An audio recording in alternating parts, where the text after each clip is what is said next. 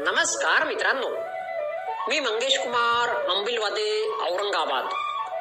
तुम्हा सर्वांचं वाचन कट्ट्यामध्ये मनपूर्वक हार्दिक स्वागत.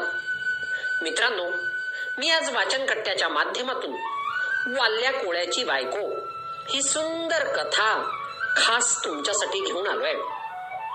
कथेच्या लेखकाचं नाव उपलब्ध होऊ शकलेलं नाही. परंतु लिखाणाचे श्रेय मात्र नक्कीच लेखकाला देण्यात यावं. रामायण म्हटले की आम्हा भारतीयांचा ऊर केवढा भरून येतो?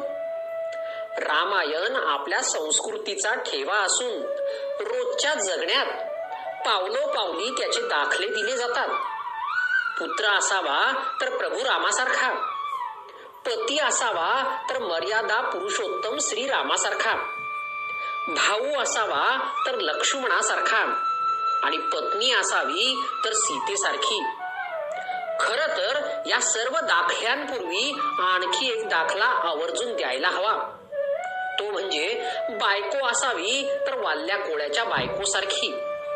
कारण तीच खरी रामायण कर्त्याची करती आहे. हे दुर्लक्षित सत्य कायमच दुर्लक्षितच राहिले. रामायण करत्या वाल्मिकी ऋषींच्या जडणघडणी संबंधी अगदी जुजबी इतिहास सांगितला जातो. वाल्या कोळी वाटसरूंना जंगलात अडवून प्रसंगी त्यांचे मुर्दे पाडून त्यांची लूट करून चरितार्थ चालवायचा. एकदा नारद मुनींनाच वाल्याने अडवले. तेव्हा नारद मुनींनी त्याचे तिथल्या तिथेच बौद्धिक घेतले. अरे मूर्खा हे पाप कर्म कशासाठी करतोच असे विचारल्यावर माझ्या बायकां पोरांसाठी असं सांगितल्यावर नारद मुनी त्याला म्हणतात जा तुझ्या बायकोला विचारून ये. ते तुझ्या पापात सहभागी आहेत काय? तू इथेच थांब मी विचारून येतो. असं म्हणत वाल्या पळतच घरी येतो. दारावर धाडकन लात मारून घरात घुसतो. बायका मुलं घाबरतात. वाल्या बायकोला धमकावून विचारतो बोल तू माझ्या पापात सहभागी आहेस की नाही? आता असा विचार करा शेकडो माणसांचे मुर्दे पाडलेला खांद्यावर लखलखती कुऱ्हाड घेतलेला क्रूर कर्मा दरोडेखोर नवरा असा संतापल्यावर एक अशिक्षित अडाणी परावलंबी स्त्री दुसरं काय उत्तर देणार? पण नाही त्या तडफतार आदी मायाशक्तीने क्षणाचाही विचार न करता नाही. मी तुमच्या पापात सहभागी नाही. असे सडे तोडपणे सांगितले. आणि तोच वाल्या कोळ्याचा जडणघडणीतला टर्निंग पॉइंट ठरला. गरीब बापड्या बायकोच्या अनपेक्षित तडपदार उत्तराने वाल्या कोळ्याचे डोळे खाडकन उघडतात. तो नारद मुनींची क्षमा याचना करतो. नारद मुनी त्याला दीक्षा देतात.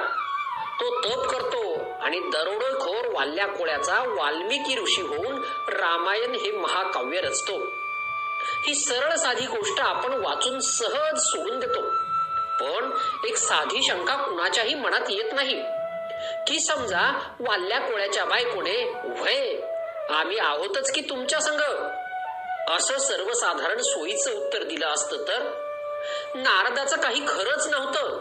पण वाल्या कोळ्याचा वाल्मिकी ऋषी होऊन त्याने रामायण तरी कसे काय रचले असते?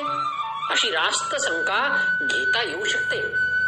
पापाचा पैसा कमावणाऱ्या पती परमेश्वराला उंबड्यातच अडवून ते पाप घरात घ्यायला त्या पापात सहभागी व्हायला आजच्या सुसंस्कृत भारतीय गृहिणी नकार देतील तर बोकाळलेला भ्रष्टाचार नक्कीच कमी होईल.